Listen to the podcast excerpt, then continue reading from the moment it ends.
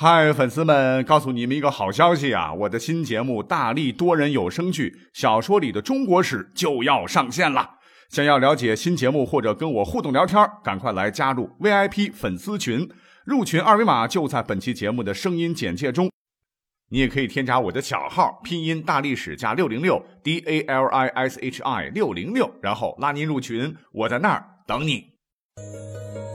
管他正史野史，这里只有大历史，大力讲的历史正在播出。大家好，欢迎收听本期节目。今天呢，我们再来讲一期很有意思的内容。那咱们都晓得哈，现在我国分为三十多个省份，每个中国人呢都有自个儿的籍贯。那问题来了，如果我们有机会穿越到金戈铁马的战国，那不同省份的人就是不同国家的人了。比方说我籍贯是甘肃天水，那搁到那时候肯定就是秦国人。所以下面呢，我们就一起来看一看，如果穿越回战国，你会是哪国人呢？首先来介绍一下我的故国秦国。那秦国呢，历史上是立足西北啊，版图逐渐扩大，从陕西北部和中部、甘肃东部到四川重庆等地的人当年都是秦国人啊，那大家伙都是老乡。秦国的国都呢在今天陕西的咸阳，而作为汉唐故都的西安当年也不过是咸阳的郊区而已啊，那房价差老远了。据考证，秦人的祖先呢其实是当年商纣王身边的一个佞臣呢、啊、叫寤来，厌恶的寤。史书啊对这个人的评价也全是负分，什么为人刁钻狡猾了，喜进谗言了，助纣为虐了，反正是纣王对之听之任之啊，残害了不少的忠良。那武王伐纣之后，周朝建立，那寤来他们一家呢按成分肯定就要被划为封建余孽之类的啊，身上都被踏上了一万只脚，他们家族的地位是一落千丈。可后来哎，谁知道到了寤来的孙子造父这一辈儿的时候，这一家时来运转了。因为造父有一项技能相当牛，那就是他是一位历史上非常非常传奇的老司机啊，驾车驾得非常好，常常是带着自个儿的主子当时的周穆王啊四处兜风搞视察。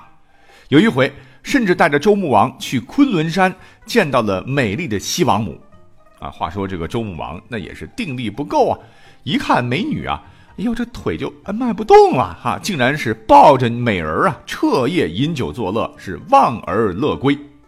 这一下大事不好了，一年多就没回去，朝中无主啊。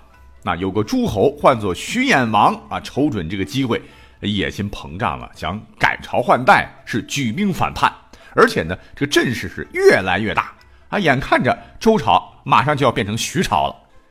当朝中的坏消息终于是有一天呢传到了周穆王的耳朵里的时候，他老人家当时吓得一身冷汗呢、啊。Oh my god， 这这到底是要江山还是要美人？当然是江山重要了哈！造父啊，咱们赶紧得走啊，赶紧得回国都。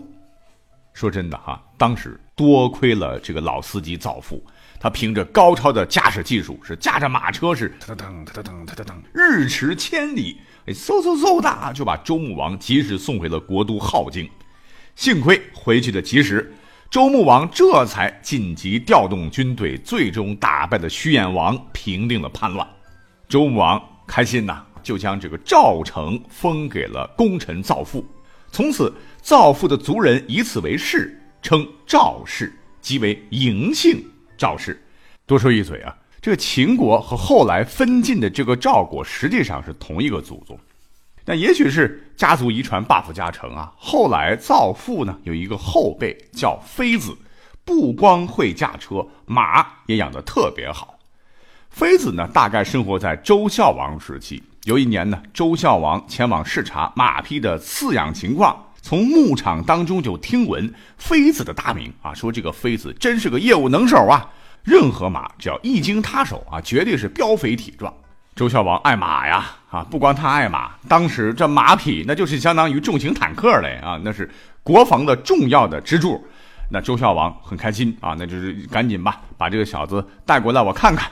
那等这个养马的小臣带妃子来见的时候，这个周孝王就问他养马之道，妃子是对答如流，对于马匹的这个调养、训练、繁殖和疾病的防治等，都能说出一套高超的办法。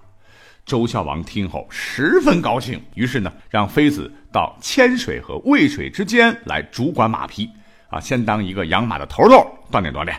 大概呢，就是后头这个孙猴子做的那个弼马温嘛。那既然是受到的任命，妃子哪里敢怠慢呢？是处处尽职尽责。没过几年时间，马匹数量大大增加，而且养的马是雄俊无已。啊，周孝王每年来视察都非常满意。那为了奖赏和表彰妃子的功劳，便把秦地，也就是今天的甘肃天水，赐给了这个妃子。可是呢，这块地啊不大，只有方圆五十里。妃子便以封地为氏，号为秦嬴，并成了嬴这个姓的大宗，续其祭祀，后人称其为秦妃子。秦人呢，从此后代为周王室来养马，并且戍边来对抗强大的西戎。西戎啊，就是当时的少数民族政权了。可是话又说回来，五十里，哎，你只能说他当年是个大地主吧，那还算不上什么诸侯，因为当时上卿大夫的地界都比这大呀。可是毕竟有总比没有强嘛。所谓是牛奶会有的，面包会有的，一切都会有的。那咕叽咕叽咕叽，等到时间来到了公元前八百二十一年，那这一年当时的秦庄公啊，一举击败了西戎。那周宣王觉得啊，这仗打得不错，就封他为西垂大夫，再次赐以秦犬丘之地。这个犬丘就是现在的咸阳。那在公元前七百七十一年，周幽王我们都知道啊，褒姒一笑啊，结果呢是被西戎给杀了。秦襄公呢，因率兵救周有功而得到周平王的赏识。在公元前七百七十年，秦襄公啊派兵护送周平王东迁，就被封为了诸侯，又被赐岐山以西之地。至此啊，经历一段曲折漫长的这个过程，秦国正式才成为了周朝的诸侯国。可是呢，秦国它毕竟和别的诸侯国它不太一样。为什么呢？因为人家的开国君主要么是大贵族出身，要么出身王族。你秦国当年不过就是个弼马温呢、啊，所以在诸侯眼中啊，他们是看不起秦的。可是有句话讲得好，英雄不问出处啊。秦国最终在公元前二百二十一年，在当年七进一的淘汰晋级赛中，将这些高傲的诸侯国全都踩在了脚底下。那如果方便的话，我们再来看一看中国的这个版图。按照我刚才讲的这个地理位置，如果秦国再往西，哎，就到了哪里了呢？就到了四川西部、青海、西藏等地。那当时这旮瘩的人呢、啊，很大一块儿的哈、啊，都被归为羌国人。那而今天天下风景最美的云南，还有有钱人最多的广东等地，在战国时期呢，还处于未开化的蛮荒之地。当年的这个云南那旮瘩的人，还有广东那旮瘩人啊，都被称作化外之民呐、啊。可现在呢，跟那个时候情况可不一样了哈。这正所谓风水轮流转。OK， 我们继续来看我们的地图啊。如果说我们穿越回战国，呃，那如今生活在帝都的人，列位可知道当年是哪里的人吗？答案是，全部都是燕国人。而且呢，还只能算是燕国国都郊区的人，因为当年燕国的国都是蓟城啊，正是现在北京西六环外的房山区。而且呢，现在的张家口、承德、唐山，还有廊坊、秦皇岛等地的部分区域，都曾经是燕国的领土范围。燕国是战国七雄最北边的国家。史书载啊，在周武王十三年。跟周公旦齐名的少公氏就跟随周武王，在牧野这个地方呢，一举击败了商朝的军队。由此呢，这个少公氏也被封了姬姓的诸侯国。这个少公他这个官名啊，少公氏，这个氏是茂盛的意思，他其实姓姬名氏，跟周王那都是直系亲属啊。而且呢，也是历史上唯一一个进入战国七雄行列的姬姓国。从西周初期立诸侯国到战国末期灭亡，燕国呢传承四十余代君主，存在的时间呢也是最长的。那说到燕国，啊、呃，历史上有很多比较有名的典故，呃，除了荆轲刺秦之外呢，历史上还有大家伙已经不太熟悉的，比方说燕昭王筑黄金台招贤纳士，一时间让燕国成为人才高地的故事。这个故事是怎么回事呢？啊，话说在公元前三百一十四年，燕国发生了内乱，邻近的齐国是趁机出兵啊，侵占了燕国的部分领土。燕昭王当时刚当上国君呐、啊，为了消除内乱，决心招纳天下有才能的人来振兴燕国，夺回失去的土地。虽然说啊，燕昭王有这样的号召，可是当时没有多少人投奔他。于是呢，燕昭王就去问一个叫做郭伟的人，向他请教啊，怎么样才能够招到贤良的人？哎，这个郭伟真的很厉害啊，是燕昭王的客卿，是头一位在历史上大放光芒的郭姓杰出人物。他呢，先是给这个燕昭王啊讲了一个故事，是朗朗有够，有一个国君愿意用千金买一匹千里马，可是三年过去了，千里马也没买到。这位国君手下有一位不出名的人，自告奋勇啊，请求去买千里马。这个国君就同意了。那这个人用了三个月的时间，打听到某处人家有一匹良马，可是呢，等他赶到这一家的时候，马已经死了。这哥们儿直接用五百斤就买了马的骨头回去献给国君。那国君能干吗？那那你不是当我当傻瓜吗？这么贵的价钱买到的只是马骨头，非常愤怒啊，就想就想把他咔咔了。可是呢，这个买马骨的人却说，我这样做是为了让天下人都知道，大王您是真心实意的想出高价钱买马，并不是欺骗别人。果然，那不到一年时间呢，就有人送来了三匹千里马。郭伟呢，讲完上面的故事，就对燕昭王说，大王要是真心想得人才，也要像买千里马的国君那样，让天下人知道您是真心求贤。您可以先从我做起，呃，人们看到像我这样的人都能得到重用，那比我更有才能的人一定会真心的来投奔您的。顾的顾的哈，燕昭王一听觉得有理，就拜郭伟为师，给他优厚的俸禄，并为他修筑了黄金台。那真的是用金灿灿的黄金打造了一个高台啊，作为招纳天下贤士人才的地方。那消息传出不久啊，就有一批有才干的名人贤士纷纷前来，年薪不错哟啊，表示愿意帮助燕昭王治理国家。那经过二十多年的努力，燕国终于强盛起来，终于打败了齐国，夺回了被占领的土地。时间关系，燕国就点到为止了。那燕国再往北，像是什么黑龙江省、吉林省和现在的内蒙古东北部地区的人呢，当年是统一称之为东胡人，而现在的内蒙古南部、甘肃中部、宁夏回族自治区、陕西北部，当地的人呢都是匈奴人。东胡和匈奴那都是古代北方的少数民族了。那么再看看地图，当时的这个山西，哎，一大块啊，其实大部分原来就是晋国的，那后来被韩、赵、魏三个国家瓜分了。山西中部和北部的人呢是赵国人。那除了这块，陕西东北部、河北的西部和西南部也都是赵国的。那我觉得有意思的一点还有啊，当年呢，这个赵国的国都就是现在的河北省邯郸市。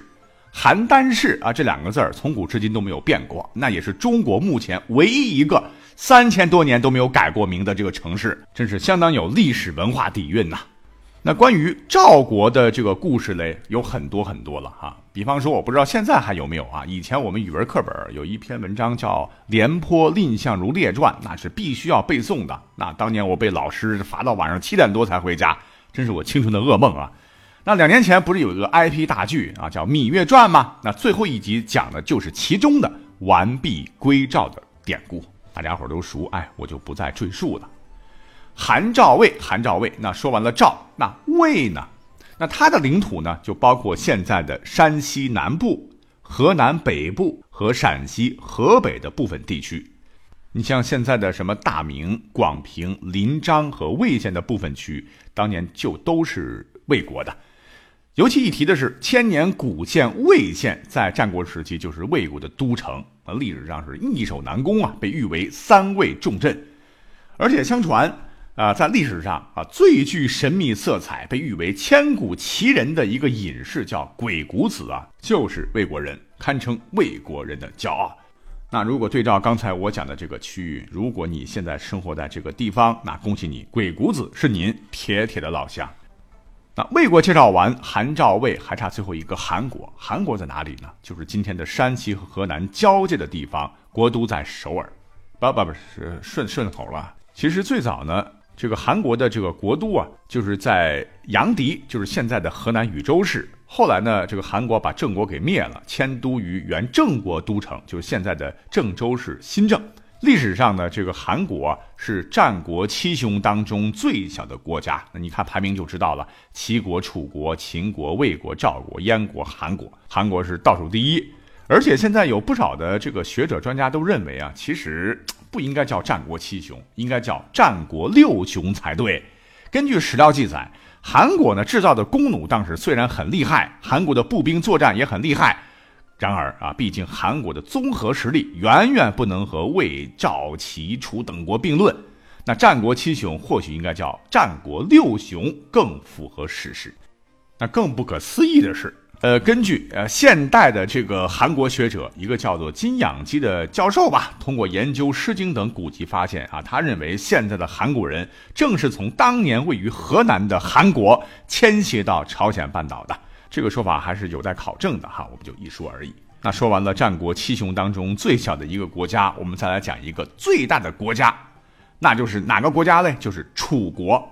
呃，你还别说哈，真有人不知道楚国才是战国七雄当中领土最大的国家，像是什么湖南啊、湖北啊、江西啊等等，当年都是楚国的领土。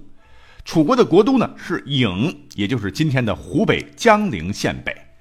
那我们现在常说的哈、啊，什么江浙沪包邮，哎，其实呢是可以追溯到战国时期的，因为江浙沪三地啊，战国时期本质上就是一个国家，叫越国。只不过后来呢，越国被楚国灭了，所以江浙沪地区的人就变成了楚国人了。哎，等等，还有啊，现在我们都知道上海被称作经济魔都啊，繁华的了不得啊，那个时候只不过是楚国边境的一个小渔村而已。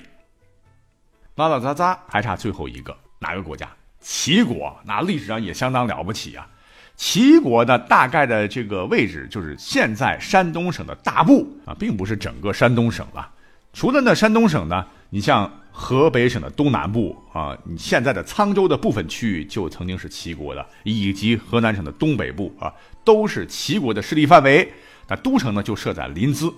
齐国历史上是主盐垦田，是富甲一方，兵甲数万，曾经是春秋五霸之首啊，被当时的人称为海王之国。那现在说到的这个山东人，那是在战国的时候啊，一部分呢是鲁国人，一部分是齐国人。而在三家分晋之后呢，鲁国又被齐国所灭，山东人又都是齐国人了。只不过啊，现在山东省的这个省会是哪里？济南。当时呢，只是齐国的边疆。而齐国的国都呢，就是今天的临淄市。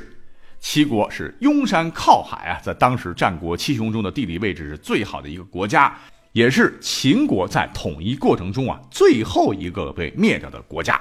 历史上除了姜子牙、管仲、孙膑还有晏婴这些治国人才，齐国呢当年还盛产美女啊，当然现在山东这边也出美女了哈，你像我们单位就有很多漂亮，哎，不是扯远了哈。呃，正所谓是历史百转千回，岁月沧桑变化。听完本期节目的介绍，您应该知道您如果是穿越到战国去是哪里人了吧？感谢各位的收听，我们下期再会喽。